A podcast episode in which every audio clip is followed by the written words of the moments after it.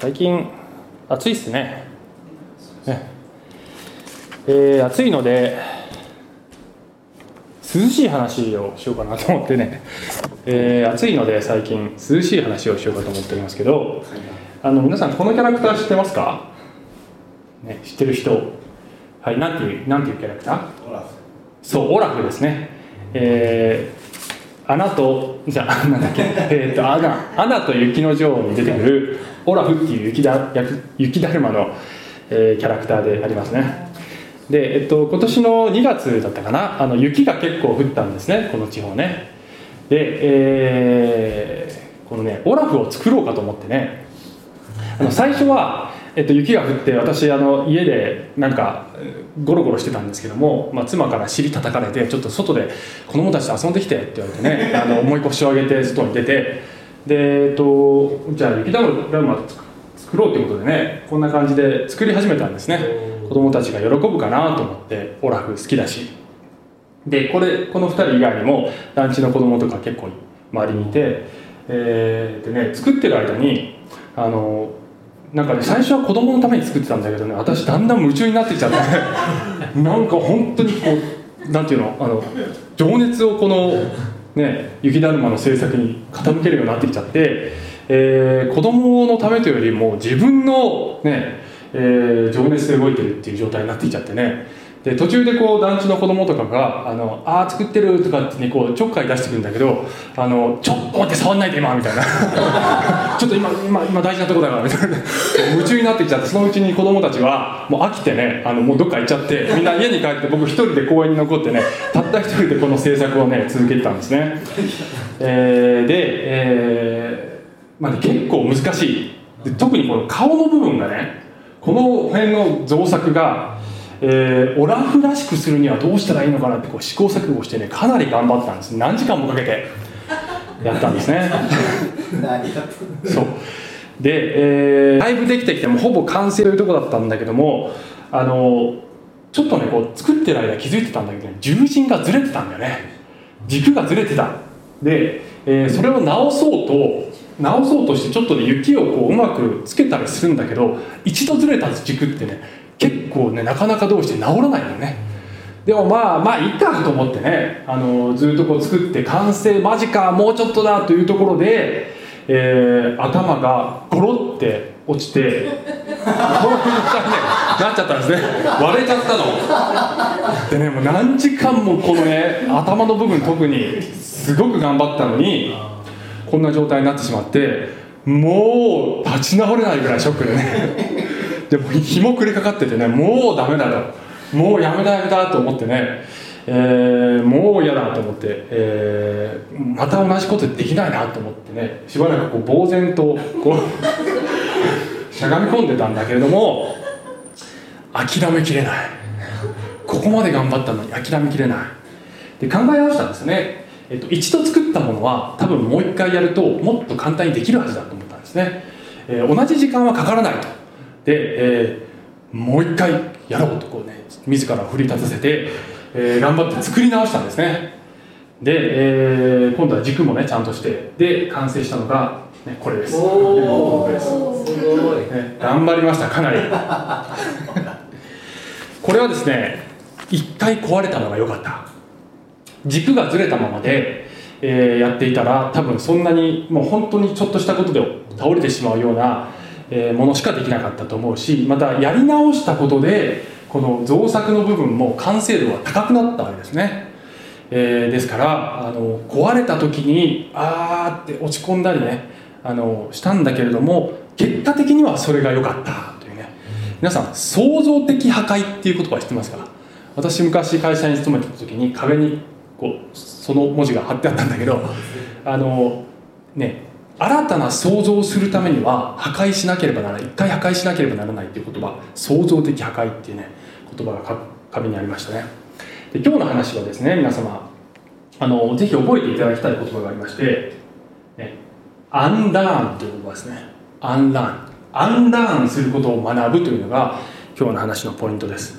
えーラーンという言葉、ね、ラーンという言葉は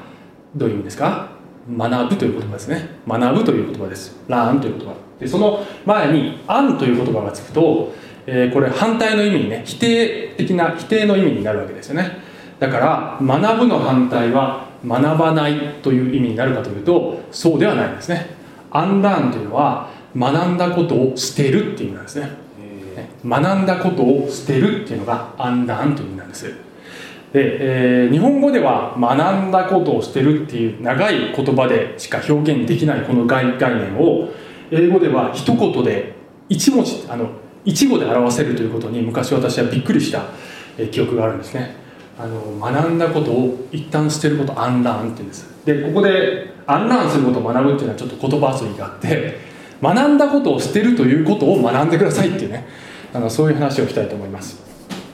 えー学んだことを捨てるっていうのはねすごく難しいんですね。皆さん新しいことを学ぶときに私たちは往々にしてですねすでに得たもののひたすらつすでに得たものに追加することが学ぶことだと思ってるあの傾向があるんです。あの常にアドオンだと追加だと。でもねそうではないんですね。一回学んだことを捨てなければ新しいものが見えてこないということがあるんです。えー一旦壊さなければ見えてこない本質というものがあるのでありますね。で、えー私たちが信仰生活を送っていく中でもそういうプロセスを踏まなければ次のステージに行けないということが、えーよくありますということを話していきたいと思っております。さあえー、とですね以前話してきている話はマタイの福音書の5章でイエス様が三条の説教というですね、まあ、有名な長い説教の文。えー八福の教えって言ってねあのあなた方なんとかかんとかの人は幸いですっていうそういう話を、えー扱っていたんですがその続きといいますか、えーマタイの福音書5章の、まあ、後半の部分をねちょっと見ていきたいんですがイエス様がこの話をしている中で、えー立法の成就というテーマを話されるんですね、えーちょっと読みましょうね、えイエス様の言葉です。私が来たのは立法や預言者を廃棄するためだと思ってはなりません。廃棄するためにではなく成就するために来たのです。でねあのまずねちょっとここで止めて立法や預言者という言葉を使うとこれは専門用語でこれは、えー今でいうところの旧約聖書を指す言葉です。ユダヤ人が立法や預言者っていうとあのもうそのフレーズが旧約聖書の意味になるんですね。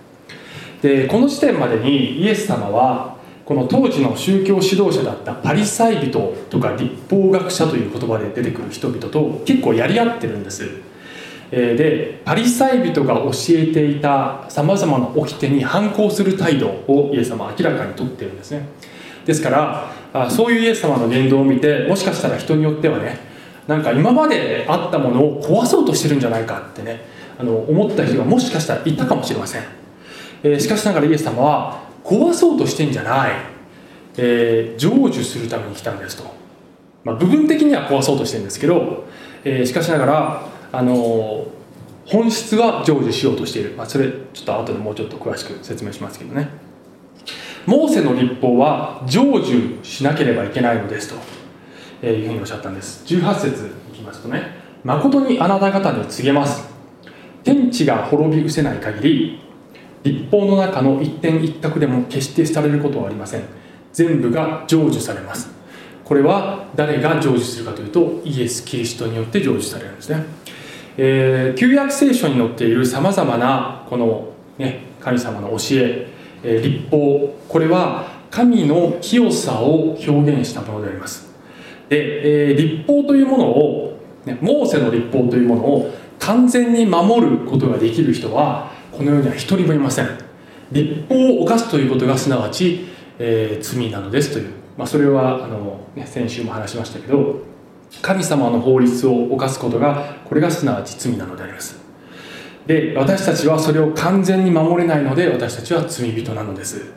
しかしながらイエス様は私がそれを完全に守り完全に義なるものであるということを証明しそしてその私が十字架にかかってあなた方の代わりになるのであなた方は私の義を受け取ることができるようにしましょうというのがこれが聖書が言うところの救いでありますね。あ皆様、あのこの世には100%じゃないと意味をなさないものってね結構あるんじゃないですか？例えば、ね、こうあのここから清里に私というか妻はよく行くんですけど娘の保育園があるから。途中で橋があるでしょ？でっかいなんて言ったっけね？あの橋赤い渓谷を渡しているでっかい橋車でガーッと取っていきますね。まあ名前はいいや。うん？清里高原。大橋ね。すごいよねあそこの景色ね、まあ、それはどうでもいいんですけど橋を建てる時にあの90%できましたから90%通ってくださいって。できないでしょ？完成しないと1台も車は通れません、ね、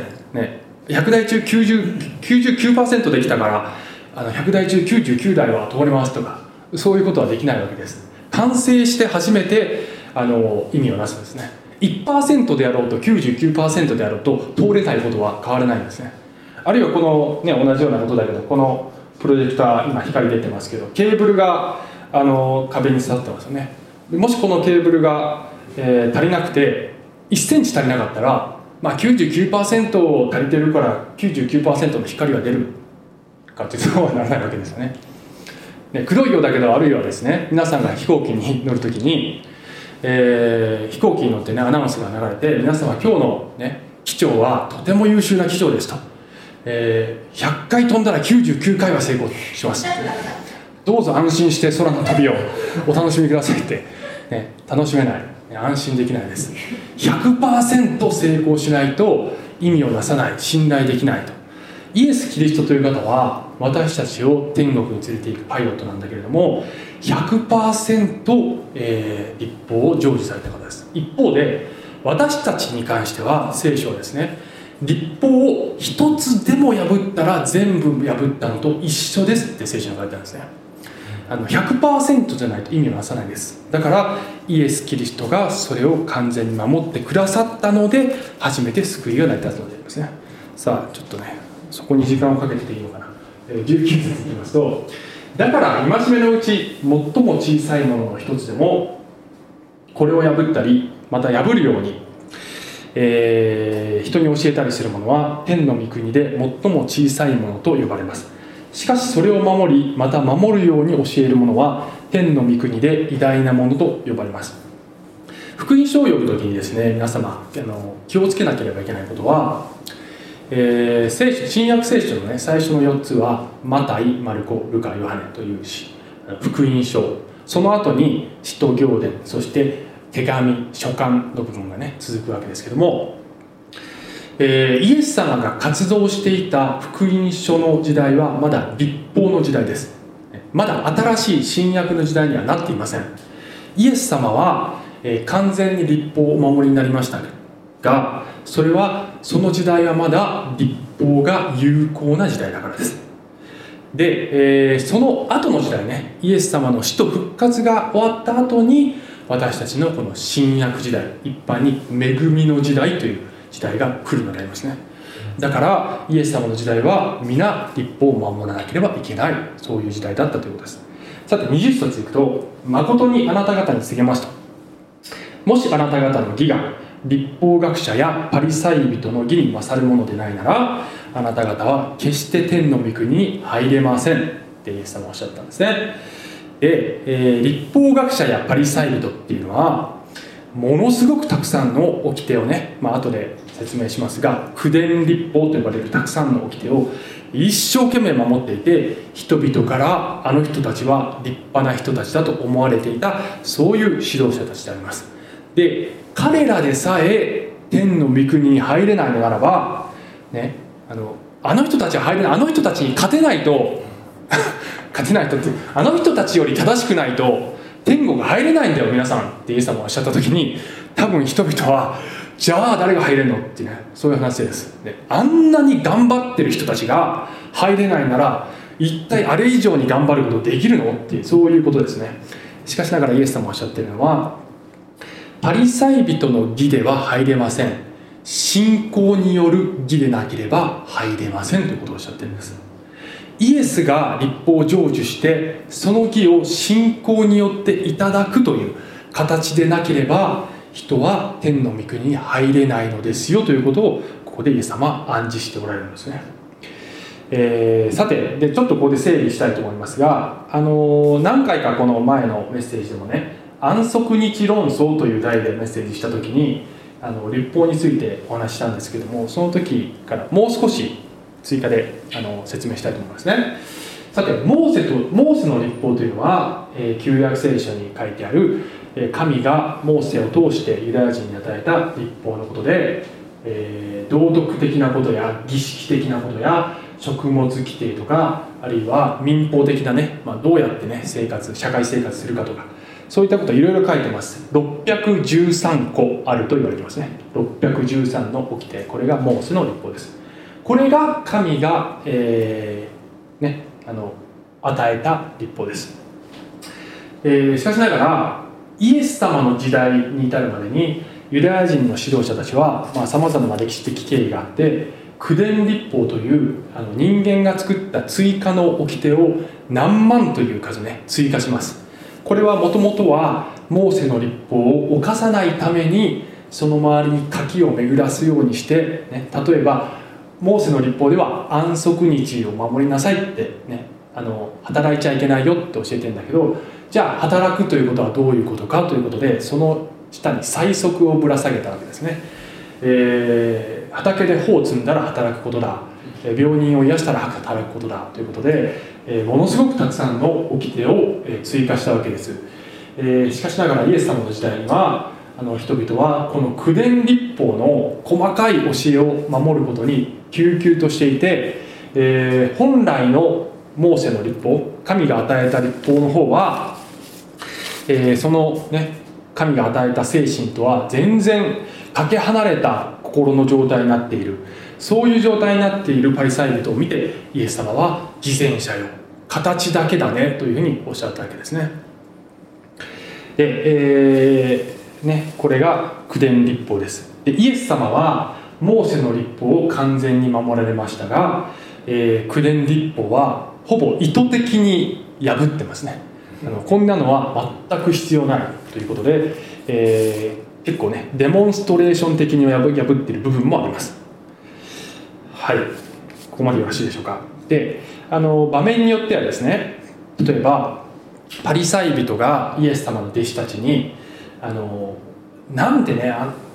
かなんていうかイエス様に対してイエス様の弟子たちあなたのあなたの弟子たちはあの安息日に畑の方どうして摘んで食べたりそんな悪いことしてるんですかとかあるいは食事を食べる前に肘から指先まで水に浸すっていうねこれ清めの儀式だったんですけどもあの九伝立法の清めの儀式なんですけどもイエス様の弟子たちそういうことしてないじゃないっていうふうにあの文句を言う場合になるんですね。でイエス様はその時何て言われたかというとあなた方は外面的なことだけ気にしてて神が、ね、大切だよとおっしゃった愛とか憐れみとか謙遜とかそういったことを逆にないがしろにしちゃってますねと。人間の教えを一生懸命教えて神の教えを無にしてますねというふうにイエス様はあの彼らを叱られたのでありますね。外側を固めくることに必れ本質が失われている状態。これがまあ形式主義って言ったりしますけど、まあ、彼らはそういう状態だったわけですね。で最後のねこれキリストの立法ってもう一個あるんです。でこれはちょっと後でもう一回説明します、ね、後で説明します。えー、ねちょっとそう後にします。はい。でで、えー、これを踏まえてこの理解を踏まえて先ほどのイエス様の先ほどのこのねイエス様がパリサイ人の義に勝るものでないと天国に行けないよって言ったこの続きの話21節からえ、イエス様がどういう話をしていくかというとごめんなさいね。と、21節ちょっと読みますね、えー、昔の人々に人を殺してはならない。人を殺す者は裁きを受けなければ、えー、ならないと言われたのをあなた方は聞いています。しかし私はあなた方に言います。兄弟に向かって腹を立てる者は誰でも裁きを受けなければなりません。えー、ここからですねイエス様がこの同じパターンで、えー、いくつぐらいかな？6つぐらいあの教えをね、えー、述べられます。同じパターンっていうのは昔の人々に何々ってあなた方は聞いてるよねと。しかし私はあなた方に言います。ってねこのパターンです。でここでイエス様がおっしゃってるのは昔の人々のこの言い伝えと言われているのがこれが口伝立法の部分です。あなた方はパリサイ人や立法学者からこういうふうに話を聞いてると思うけど、えーしかし私は言いますというところでイエス様はではモーセの立法は、ね、どういう意味なのかというメシアであるイエス様によるモーセの立法の解釈を伝えてるわけですね。口伝立法ではこういうふうに聞いてますね。だけどモーセが伝えた立法の本質は実はこうなのですよ。これが、えーイエス様のこの三条の説教のポイントなんです。モーセによるあ違いました。イエス様によるモーセの立法の解釈。これが三条の説教です。でこのパターンで5章の最後までねあの行くんだけどこれ全部説明してるとちょっと今日は時間が足りないのでパターンはこうですという話。で、えーその次にはね今度は会員してはならないと言われたのを聞いてますね。しかし私はあなた方に言います。情欲を抱いた女性を見る者は会員したのと一緒ですよと。つまりイエス様は外面的に正しければそれでよしと言っていたパリサイ人たちに対して内面を神は見ておられるのですよと。外面ではなく内面形式ではなく本質、えーそこがモーセの立法の、えーポイントなのですよと。それを失ってますよねと。でさらに行くとイエス様は、えーね、右の方を打たれたら左の方。あの悪いやつには復讐していいってパリサイ人言ってるかもしれないけどそうじゃないと、えー抵抗するんじゃない。悪意に抵抗するんじゃない。友達に優しくするべきだって教えられてるかもしれないけどそうじゃない。そんなの当たり前だ。敵を愛するんだよ。敵を愛して初めて、えーモーセの立法を守ったことになるんですよというふうにイエス様はおっしゃったんですね。で、えーイエス様おっしゃってるのはですねパリサイ人のこの口伝立法は皆さんすごくたくさんあって守るのすごく大変だと皆様は思ってる。ねイエス様は群衆に向かって皆さんそれをそれは大変だと思ってるかもしれないけど本当はモーセの立法を守る方がもっともっと難しいんだよってことを言ってるわけです。はるかにそっちの方が難しいんだよ。なんでかっていうと外側をしっかりするだけじゃない。内面まで神様見てるんだからね。でこの最後に5章の最後にイエス様がねだからあなた方は完全でありなさいってねとどめを刺すんですね。完全でありなさいってイエス様はおっしゃるんです。でイエス様はそのことを通して何を言ってる話言ってらっしゃるのかというと完全になれないでしょということをね言っていらっしゃるんだと思いますね。あなた方は絶対完全になれないでしょう。だから信仰による義をいただく必要があるのですよ。だから神の恵みによってしか人は救われないのですよ。ということをイエス様はおっしゃっているんだと、えー考えたらいいかと思います。信仰によってメシアの正しさをプレゼントしていただくことがあなた方にできる唯一のことです。ということです。話は飛びますけどもピーター・ドラッカーというね、えー有名な経営学者がいますね。あの日本でも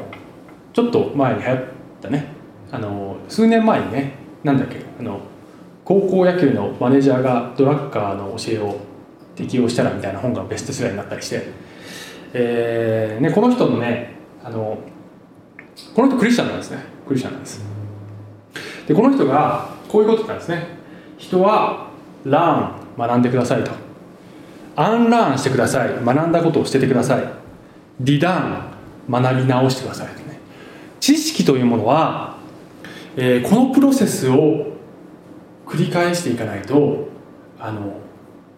ダメですよ。とおっしゃったおっしゃったって言った言ったんですね。この人そう言ったんです。あの知識というものは古くなったりあるいは本質でないものがいっぱい付着してきたり、えーあるいは形骸化したりあるいは、えーね、元々のあの本質を失ってしまったりそういうことがあるので学んだことを一旦捨ててほぐして見直してそしてそれを学び直した時に本質だけが残る。必要なものだけが残る。有効なものだけが残る。これを人は繰り返していかねばならないということを彼は言ったんですね。でそれを踏まえてね皆さんあのさっきのこのこれを見るときに、えー、イエス様がですね先ほどの話で言ってるのはね言ってるのは要するに口伝立法というのはこのパリサイ人たちがこう長い歴史の中でねいっぱい作ってしまった彼らの信仰に付着してしまったなしまった無駄な部分なんですね。でこれをねアンラーンしなさいってイエス様おっしゃってるわけです。これも一回学んだと思ってるかもしれないけどこれ捨てなさいっておっしゃってるわけです。そしてモーセの立法をねあのリラーンしなさいと。モーセの立法は本来はこういう意味だったんだよということをリラーンしなさいとおっしゃってるわけね。ところがイエス様は私はそれを成就するのですとおっしゃった時に今度はモーセの立法もアンラーンすることになりますよとおっしゃってるんです。そして信仰によって生きるということを、ね、今度は学ぶのですよと。二重のアンラーンがあるっていうねそういう話なんですいいかなこ 結構こんがらがる話かもしれない。で、えー、ではねモーセの立法とは何だったのか何でそれが必要だったのかというとモーセの立法が終わるのであれば、ね、なぜそれが必要だったのかというと、えー、パウロという人がですね、えー、説明してます。モーセの立法は養育係だったのですよと、えー、神の清さの厳しさというものを私たちが知ることによって私たちが信仰によってしか自分には救いがないのだ。イエス様という恵みのこの救い主が必要だったのだということに気づくためにモーセの立法が必要だったのです。養育係になったのです。というふうにね。しかし信仰によって義を得た私たちにはもはや養育係は必要ありません。ということを、ま、パウロは説明しているわけです。でこの口伝立法とモーセの立法をアンラーンするというのはこれパウロがね経験したプロセスです。彼はもともとパリサイ人でありました。だから口伝立法もモーセの立法も一生懸命守っていたよ。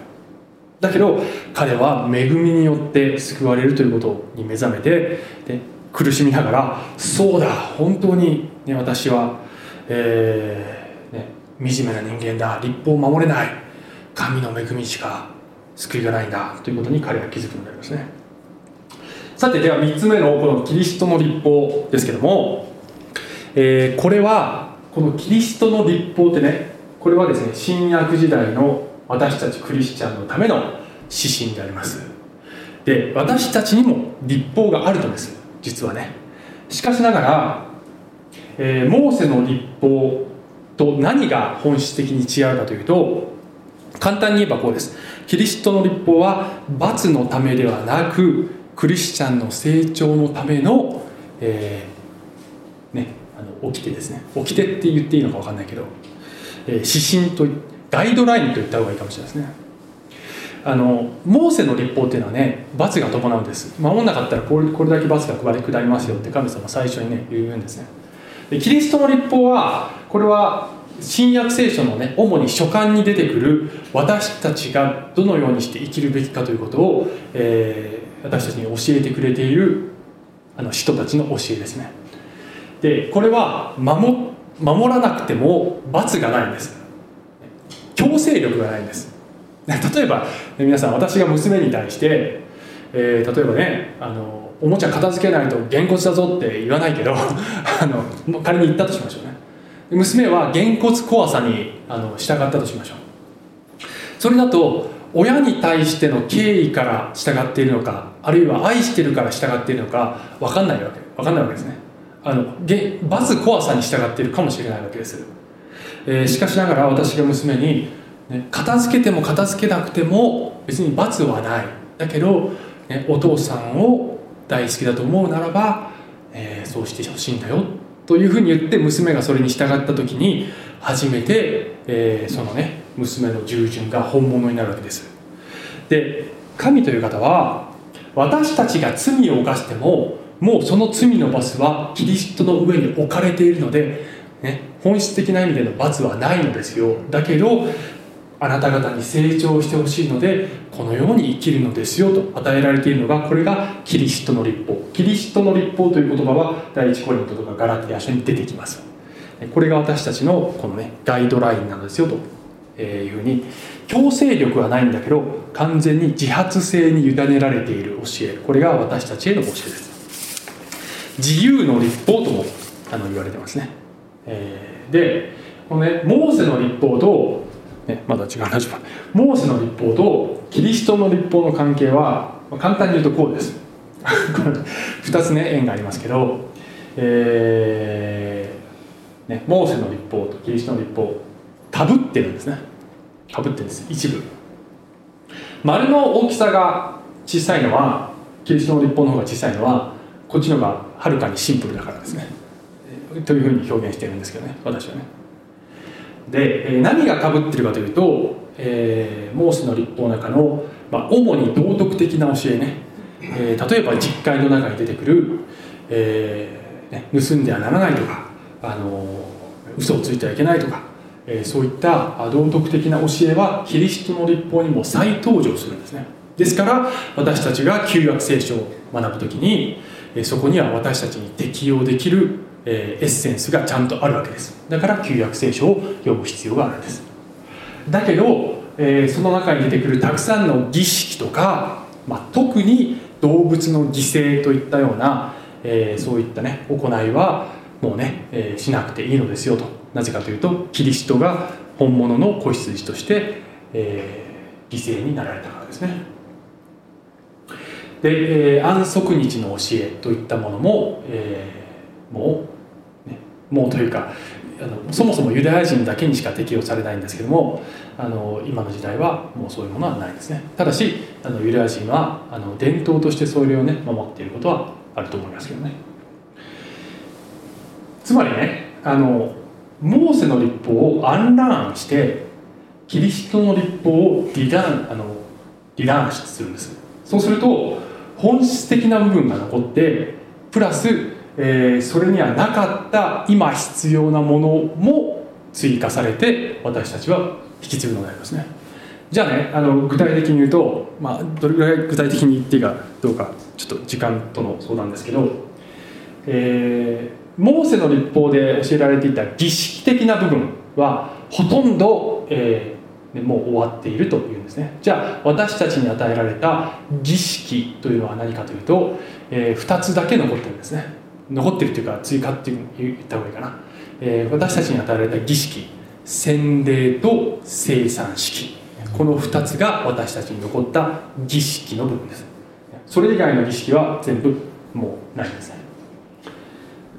でねこのこの関係をね説明するのに、まあ、中川先生なんかはねどういうふうに説明するかというと例えば国が新しい支配者になった時体制が変わって法律も変わりますねと。ね。でその時に新しい法律は、えー、古い法律と部分的には同じものがあるかもしれません、えー、だけどそれは古い法律が残ったのではないんです古い法律は全部一旦廃止されてますよと。そして新しいものがまた新たに生まれた時に共通している部分があるということがありますねと。それと一緒ですね。これ分かりやすい説明だなと思って。そういうことなんですね。だから、えーまあ、くどい、まあ、そういうことですね。はい。で,、えー、でですね皆さん。これを私たちに適用した時にねそもそも私たち違法人ユダヤ人でない私たちが、えー、聖書の時にねモーセの立法ってそもそも私たちにはないので、まあ、ここの体制が変わったっつってもねあの別にそのもともと関係ないって思うかもしれないんですけどここにあるこのエッセンスは結局同じなんです、えー、例えば人がねクリスチャンになる時って、えー、これは一旦それまでの価値観をアンラーンしてそして、えー、聖書のねえー、伝えているメッセージをこの学び直すっていうそういうことをしなければクリスチャンになる。つまりこの大きい部分が、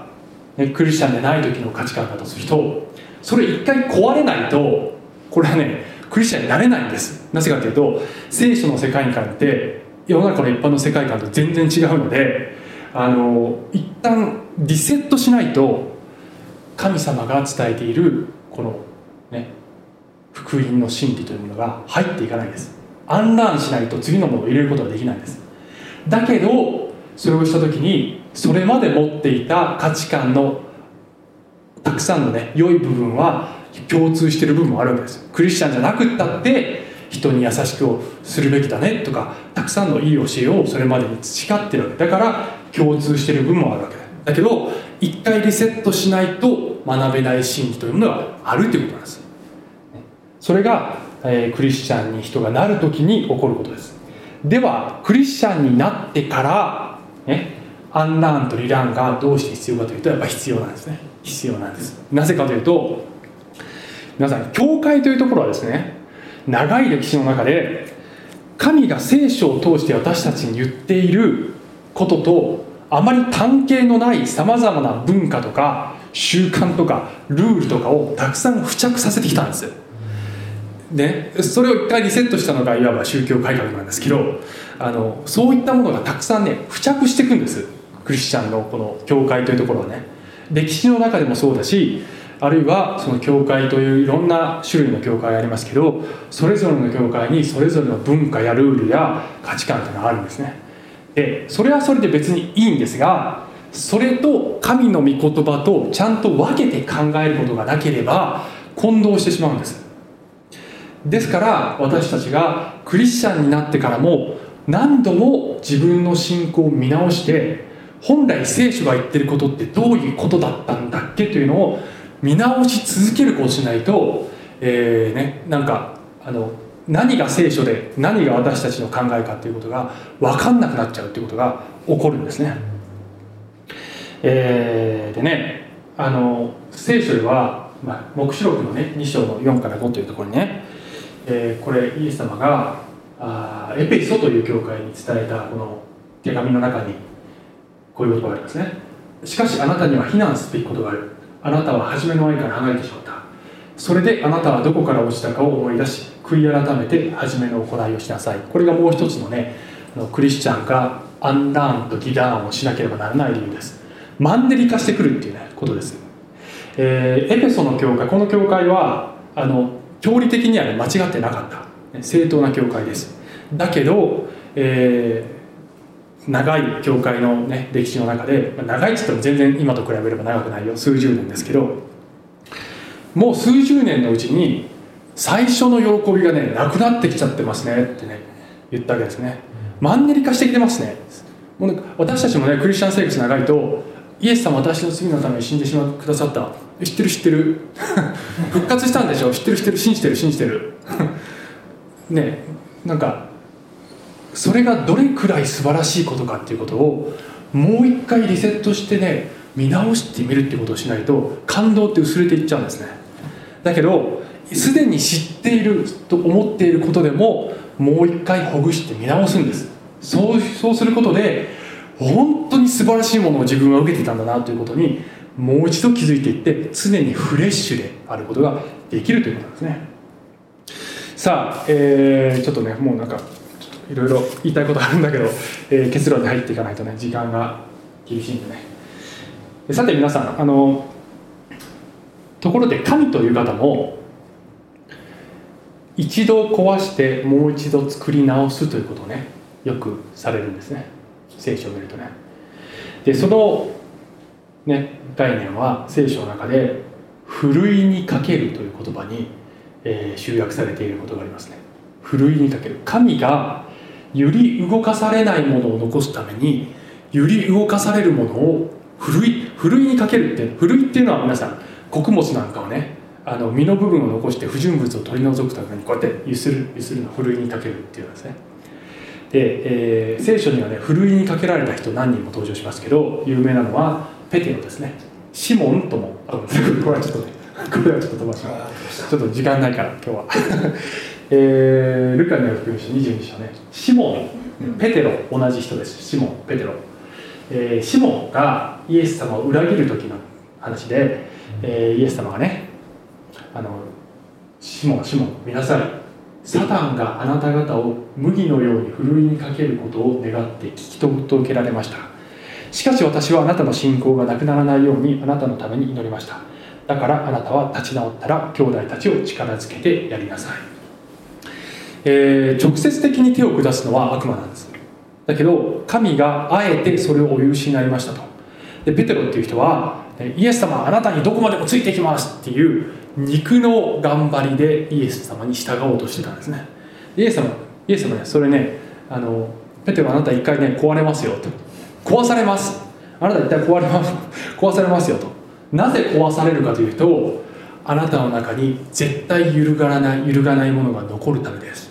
ということをイエス様はおっしゃってる。あえてふるいにかけられることを許しますよ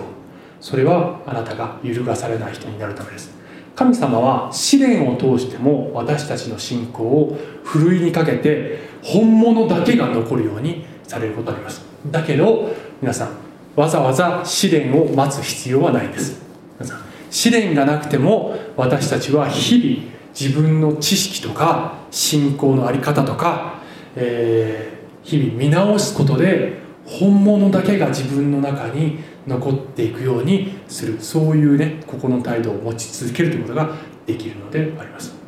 ね、どうぞ、えー今週もねそんな風にもう一回自分の信仰をリフレッシュさせることができるような